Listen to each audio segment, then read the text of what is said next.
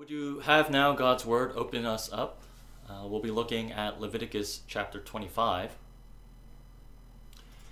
And uh, we're, we'll start with verse 8 and we'll read uh, a few selected passages. Now, this is the reading of God's holy word. You shall count seven weeks of years, seven times seven years, so that the time of the seven weeks of years shall give you forty nine years. Then you shall sound the loud trumpet on the tenth day of the seventh month. On the day of atonement you shall sound the trumpet throughout all your land. And you shall consecrate the fiftieth year, and proclaim liberty throughout the land to all its inhabitants. It shall be a jubilee for you, when each of you shall return to his property, and each of you shall return to his clan. In this year of Jubilee, each of you shall return to his property. Verse 13, 14. And if you make a sale to your neighbor, or buy from your neighbor, you shall not wrong one another. You shall pay your neighbor according to the number of years after the Jubilee, and he shall sell to you according to the number of years for crops. Verse 17 You shall not wrong one another, but you shall fear your God for I am your for I am the Lord your God.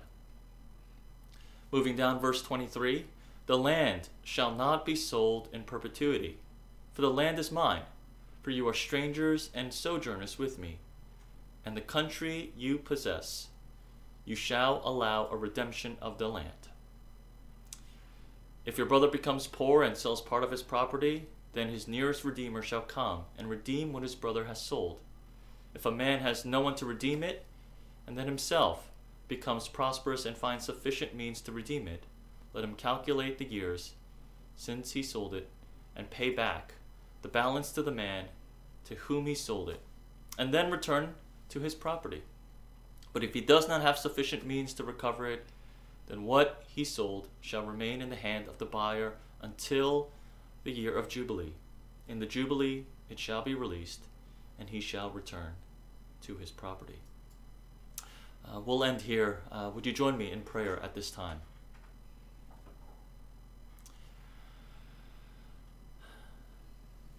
Would you speak, O Lord, and renew our minds? Help us grasp the heights of your plans for us. Truths unchanged from the dawn of time that will echo throughout all eternity. And by grace will stand on your promises, and by faith will walk as you walk with us. Speak, O Lord, as your church is built, and the earth is filled with your glory. Amen. Uh, Leviticus 25 is, I think, one of the most important chapters in the Old Testament. It deals with a variety of very serious and important issues, ranging from social justice to property rights, labor rights, farming practices, caring for the poor, to the treatment of immigrants. And all of these things are centered around this one year called the Jubilee. Now, this morning, what I want to do is I want to break down this dense and important chapter into four parts. Okay? Let me explain first what the Jubilee is. Then, second, what it teaches us about God. Third, how this Jubilee can be applied to us, Christians. And finally, fourth, how Jesus fulfills even this. So let's get right into it. First, what is the Jubilee? Well, the Jubilee, uh, as we can tell from our passage, was a special year that came around once every 50 years. And it was a year of emancipation and restoration. Meaning, at the beginning of that year, everyone would be released from their debt, workers would be freed from their labor contracts, and most importantly, everyone would return to their original property. Now, why was this necessary? Well, when the Israelites first entered the Promised Land, God gave to every family, every tribe, a portion of the land so that they can farm it and eat from it. However, uh, over the course of time, things would happen. Life would happen. Uh, maybe there was a drought, and that affected your land way more than others.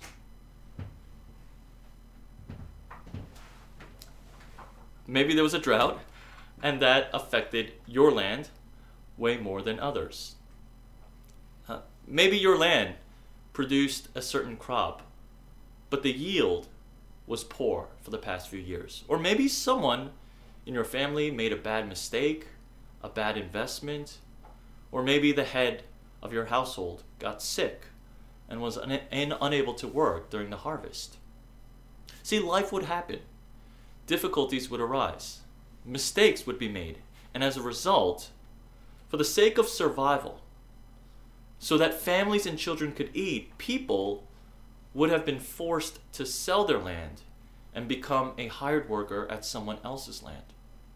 Uh, it's very similar to today uh, a foreclosure, right? Someone being forced to sell their home because of external circumstances or mistakes that they are responsible for. Now, when the year of Jubilee would come around, the sound of a ram's horn would be blasted throughout the land, and that would be the signal for everyone to go back to their original land. Workers would be freed, and contracts would be released, and it would restore original ownership. Everything would reset again on the year of Jubilee. It was truly a year of liberty and restoration. Now, I know some of you might be wondering wait, why is this in the Bible? Right? Why does God concern himself with seemingly earthly matters? Things like real estate practices, property rights, labor agreements. I mean, shouldn't the Bible be above all this and concerned with spiritual matters? Well, the Jubilee teaches us a lot about God. And that brings us to our second section. You see, this year reveals in many ways God's nature and his character. And that is this God is a God of justice, equity, and mercy. First, I want you to consider how the land was sold, okay? When a family was forced to sell their land, uh, the price wasn't determined by market value or the level of desperation or one's negotiating skills. Rather, the, the price of the land was determined by how far the Jubilee was. So, whether it was four months, four years, or 40 years away, that would determine the price of the land. Of course, the further away Jubilee was, the higher the cost of the land. Now, the reason why God sets the price of the land based on objective measures is so that he can protect both the seller and the buyer. Right? If someone is forced to sell something, especially a large piece like land, there's a likely chance that the buyer would use that as leverage leading to price gouging. Now, we see it today with um, hand sanitizers or toilet paper, uh, even medicine. However, on the other hand, there's always there's also the possibility that the seller, being as desperate as he is, might be tempted uh, to fabricate, to lie, uh, to inflate numbers, or maybe not disclose certain things about the land, trying to get as much as he could in his desperation. And so, for the protection of both parties, God says, use the Jubilee as a scale. You know, if you've lived long enough, you have probably experienced um, being on the wrong end of a deal, right? Where a transaction was made, but it was heavily tilted towards the other person. That feeling is unlike any other feeling the feeling of injustice, the feeling of being wronged, the feeling of being uh, taken advantage of. Uh, I don't know how else to explain it except that, except that it sucks, and it hurts. It hurts a lot. See, Jubilee reveals that God wants his people to deal justly and fairly with one another. Jubilee reveals that God cares deeply about justice. Second, the Jubilee was a preventive measure, was a preventative measure against uh, severe wealth inequality. Sure, people can sell and buy land, that is their prerogative. Right? God gives to them the land. They have ownership over it. They can do what they want with it. However, we all know that if land is exchanged and those who have land, if this continues on for generation, we know what happens, right? Eventually, those with land hold more buying power and they have greater opportunity to buy more and more and as a result amass more and more wealth. And for those who've experienced something unfortunate, even though it was generations ago, we know that it will likely follow them. So, what Jubilee does is that every 50 years, it resets everything. It resets everything so that there wouldn't be this accumulation of wealth for generations and generations. It resets everything so that there wouldn't be this unbearable, backbreaking, crippling poverty for generations and generations. You see, friends, Jubilee leveled the playing field so that everyone would have a chance at life. Remember, this happened once every 50 years. So one would likely experience this at least once in their lifetime. So, if you were born in a terrible, unfortunate situation, Jubilee was your chance at life. Jubilee brought equality. It gave people hope, opportunity, a chance. See, Jubilee reveals that equality is something that God cares deeply for. But it's not just justice and equality, there's also mercy. Friends, we know that sometimes people experience devastating loss due to factors outside their control. But we also know that sometimes people voluntarily, willingly make bad decisions. Whether it was a lack of knowledge or just blind ambition, people make mistakes that they are responsible for. But even though mistakes were made, what Jubilee does is that it extends mercy. It doesn't just give people a chance, but it gives them a second chance, even if they were at fault, even if the mistake was theirs.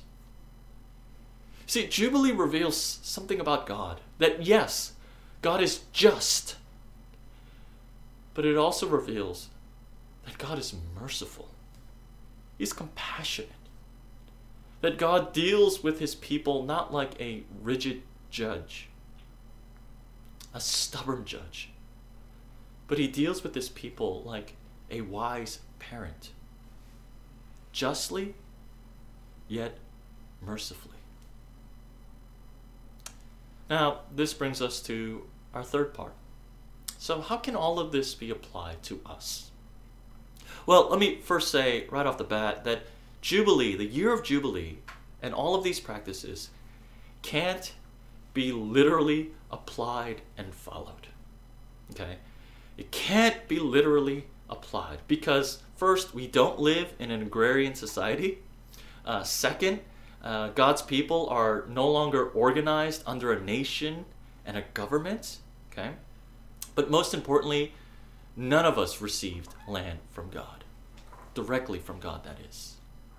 Okay, so Jubilee cannot be literally applied, but at the same time, I think the principles, the principles of Jubilee can be adopted wisely. And let me just share just a few of my thoughts and meditations on this.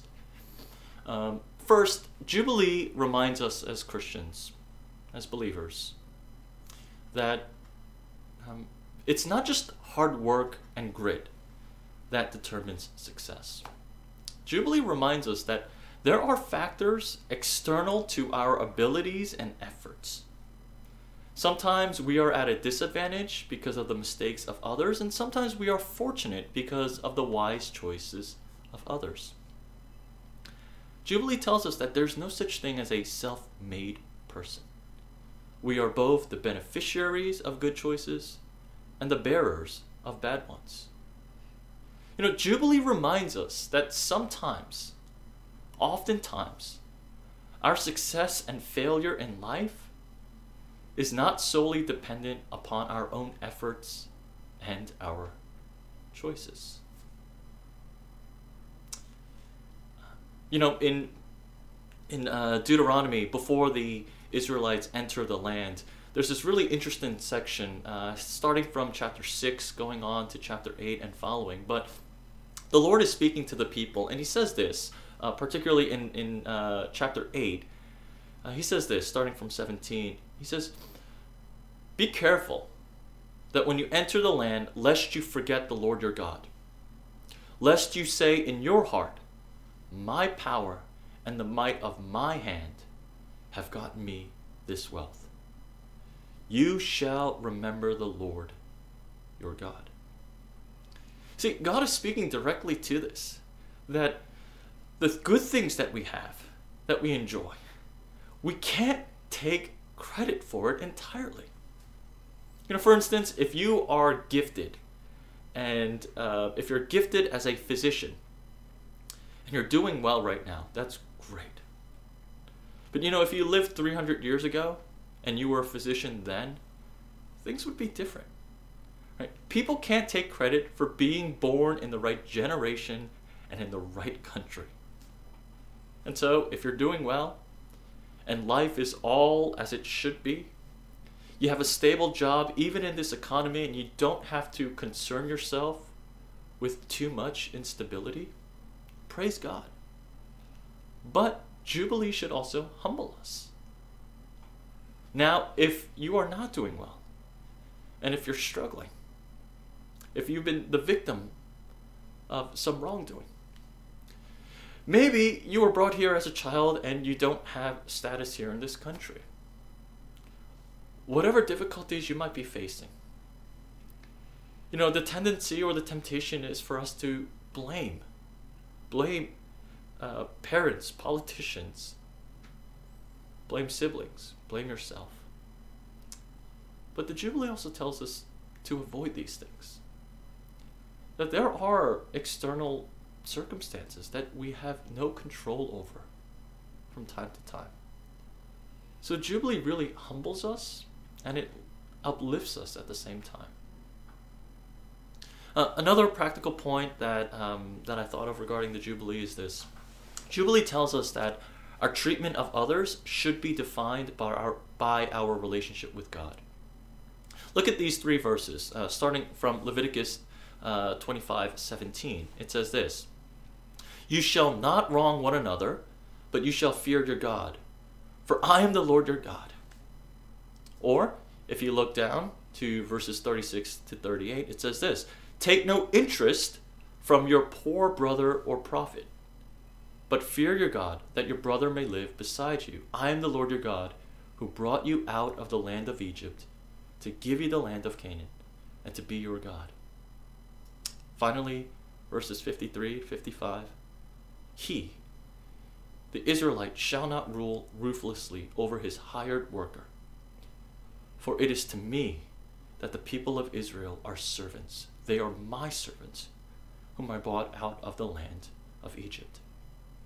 I mean, these three verses, or these three sections in Leviticus 25, sum up really well that our treatment of others is determined not by their treatment to us and not by how much they are deserving of mercy and goodness, but our treatment of others should always be determined by our relationship with God. He says, Don't do wrong to other people. Why? Because I am the Lord your God. Don't be a nasty employer. Don't rule ruthlessly over people who are who have hired themselves out to you. Remember, you are my servant, and I brought you out of the land of Egypt. You know, a third thing that Jubilee um, teaches us is that um, it teaches us how we can care and treat those who are less fortunate than us. If you actually look at how Jubilee was administered, um, Jubilee wasn't about bailing people out. It wasn't about just cash handouts. You see, the people, they sold their land and they lost out on the revenue for however many years.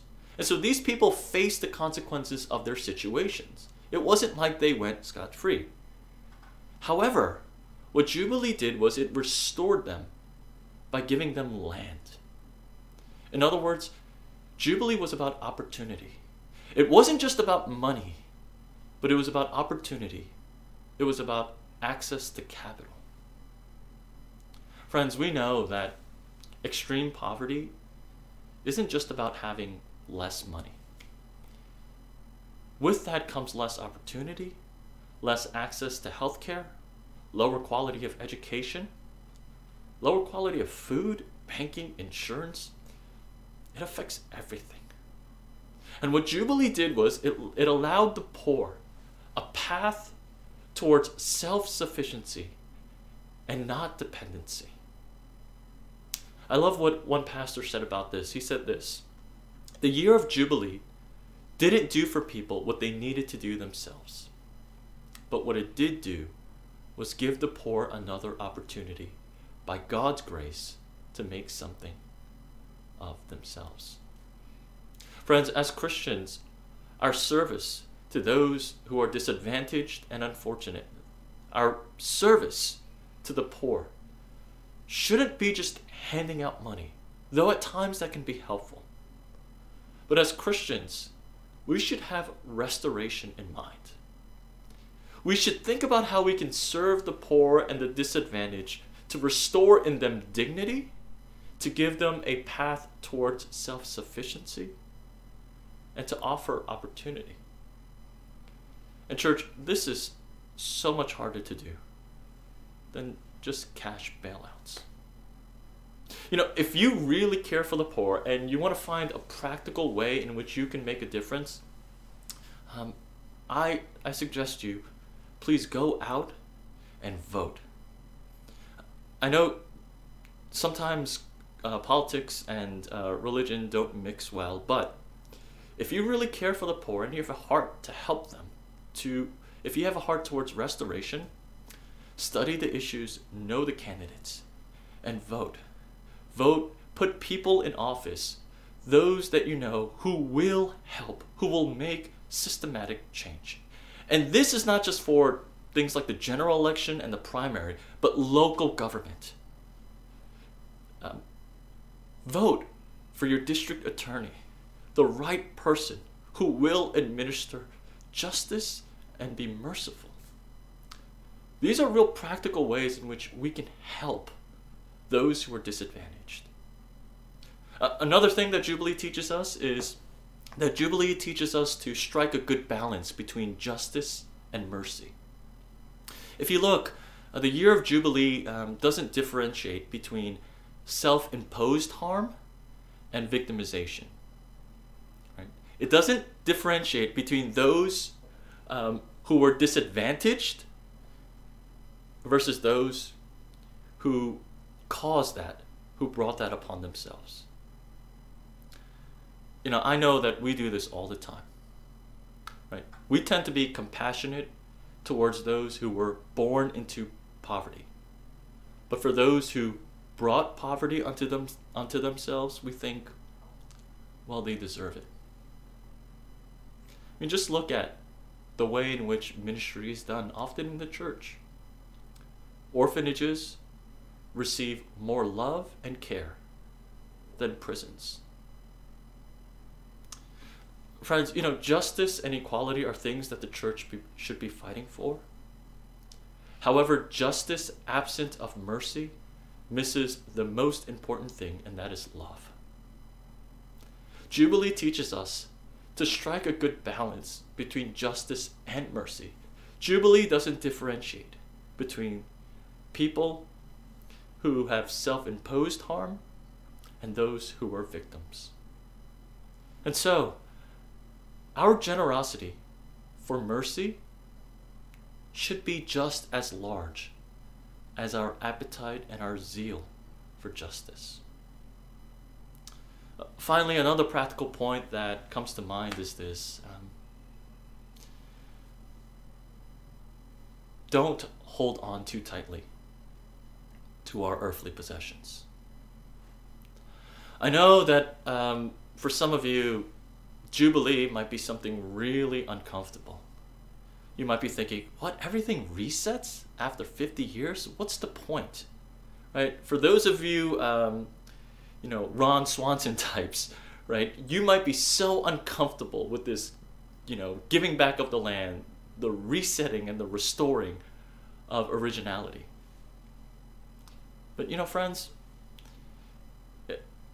in ancient Israel, the people were instructed to possess land for only 50 years and then go back to the way it was. We do it for how long? 70, 80 years? Right? I mean, when we die, we give it all back anyway. Now, you might be thinking, well, this is all for my children and their children and the generations that follow. Oh, how naive. You know, your great grandchildren will probably never know who you are. And there is no guarantee that your posterity will continue. There's no guarantee that your wealth will stay in your family. 70, 80 years, and we all pass. We all leave this world in the same way we entered it, with nothing. So 50 years, you might think, oh, that's so unfair. But the reality is, we have, what, 70 years? 80 years? And there isn't really much of a difference. Jubilee tells us don't hold on too tightly to these things. Um, in 1886, uh, Leo Tolstoy um, wrote a very short story called How Much Land um, Does a Man Need to Possess? And in this short story, um, the main character is a uh, Russian peasant by the name of Pahom. And uh, this peasant, he works really, really hard. He has tons of ambition. And through his hard work and diligence, he um, possesses uh, larger and larger pieces of property. However, Pahom is never satisfied. Now, in the middle of the story, he meets uh, a group of Turkish men. And these Turkish men, they own an enormous amount of land. And they go to Pahom and they make him an offer. They say this Give me 1,000 rubles, and you can have as much land as you can mark off in a single day. But if you fail to make it all the way around before sunset, you'll forfeit the money and you get nothing. So on the designated day, uh, Pahom, he pays and he starts off well. He marks off the first corner and he starts heading towards his second corner. But as he continues on, he spots an attractive meadow. He sees things that come into mind, into his eyes, and he says, Oh, you know what? I would love to have that as well. And he extends more and more his property line. He increases more and more of the surface area. Now, when he reaches his second corner, he realizes, oh my goodness, I don't have any more time. So he starts panting and he starts sprinting. He runs as hard as he can to make it back, to come back to where he started so that he can mark off the property lines. And he makes it just in time before sunset. Now, the Turkish men, they commend him. They say, wow, that was impressive. But Pahom, the main character, he dies of exhaustion. And the story ends with his servants burying him in this very ordinary grave. And they ask the question they ask, ironically, this question How much land does a man really need? And Tolstoy answers it six feet. Man only needs six feet. Friends, Jubilee tells us that we ought not to hold too tightly onto the things of this world. Why? Well, look at verse 23. He says this The land shall not be sold in perpetuity, for the land is mine, for you are strangers and sojourners with me. This is the hope. God says, listen, don't hold on too tightly, because even though you possess land, you are still strangers and sojourners with me. God identifies with us here, and He tells us who we are. And one of the things I love so much about the Bible is that oftentimes God tells us that we are His. Right? God says we belong to Him. God tells us, You are my possession. But you know, when it comes to land, when it comes to actual possessions, God sometimes He reverses this. He says, I am yours. I belong to you. God says, I am your portion. I love how God just reverses this.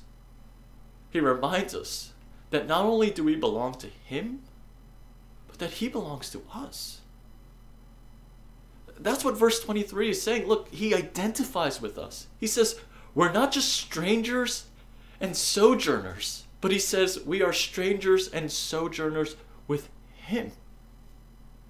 And so, friends, whatever circumstance or situation you find yourselves in, please don't hold on too tightly to that. God is telling us that's not who we are. That is not our lasting identity. Jubilee was about 50 years and a recent. Our life is frankly not that much different. And so these are just some practical ways I think in which uh, the Jubilee can be applied to us. And let me now get to the fourth section and the final section, and that is how does Jesus fulfill this? What does this have to do with Jesus? What does this have to do with the gospel? Well, church, I'll have you know that Jesus considered the Jubilee to be extremely important. You know, according to Luke, uh, when Jesus starts his public ministry, the first thing that he does is he enters into a synagogue on the Sabbath. He picks up the scroll that was there. It was Isaiah. And he reads it starting from chapter 61. And this is Jesus reading the scroll in Luke 4. Says this The Spirit of the Lord is upon me, because he has anointed me to proclaim good news to the poor. He has sent me to proclaim liberty to the captives and recovering of sight to the blind, to set at liberty those who are oppressed, to proclaim the year of the Lord's favor. Jesus reads this. He rolls up the scroll, he hands it back, and he sits down. And everyone is wondering, what is Jesus going to say about Isaiah 61? And Jesus says this Today, this scripture has been fulfilled in your hearing. Ultimately, Jesus begins his ministry. He announces the start of his ministry with this.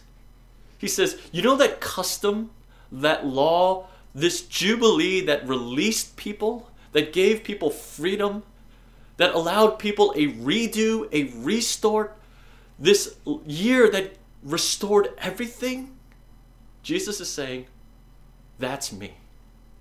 This is how he begins his ministry. The Jubilee is upon you because I am the Jubilee. You know, following this, when Jesus ministers to people throughout Luke, when he heals them, when he forgives them of their sins, when he changes their lives forever, Luke says that what Jesus did was he released them. That's the language of the Jubilee. Friends, what does Leviticus 25 and the year of Jubilee have to do with the gospel? Well, Luke in the New Testament tells us that Jesus is your Jubilee. Jesus is the one who restores you. Jesus is the one who gives you another chance. But Jesus is the one who restores you not just once in every 50 years, but he restores you every day, every moment. See, the gospel is a message of liberty, of freedom, of Jesus taking the consequences of our sins so that we can be given not just another chance. The gospel is liberty. Jesus taking the consequences of our sins so that we could be given not just another chance, but another life.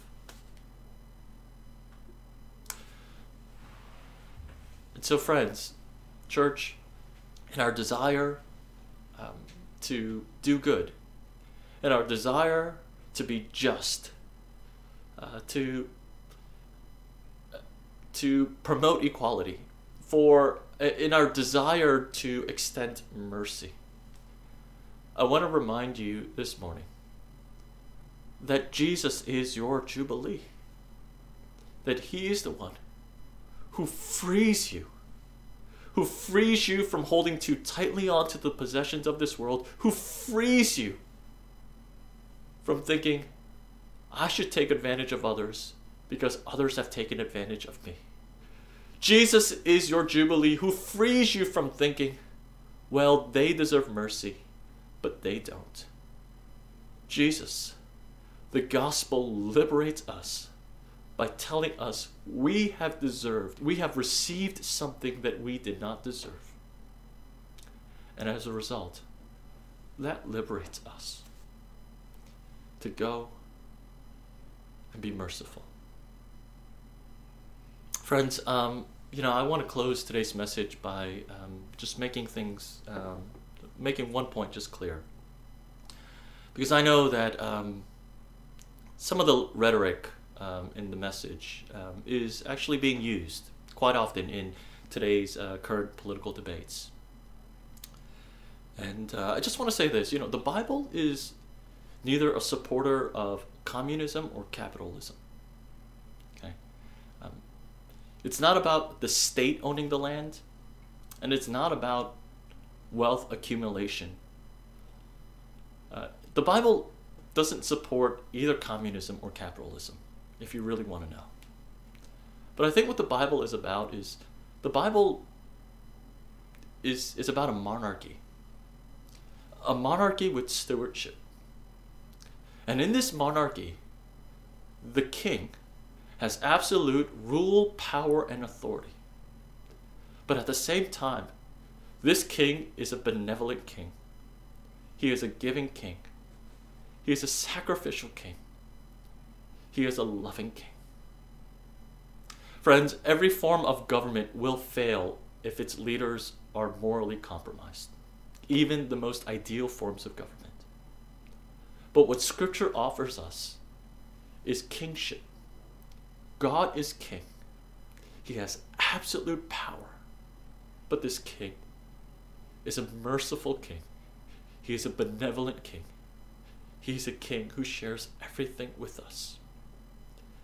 And this frees us. This liberates us to not hold grudges against people, to not be bitter towards the world. This frees us from, from, from not having standards of mercy, this frees us. It liberates us to give mercy just as we have received mercy. Would you be restored this morning once again as you trust in His forgiveness? And would you go and do likewise? Join me in prayer at this time.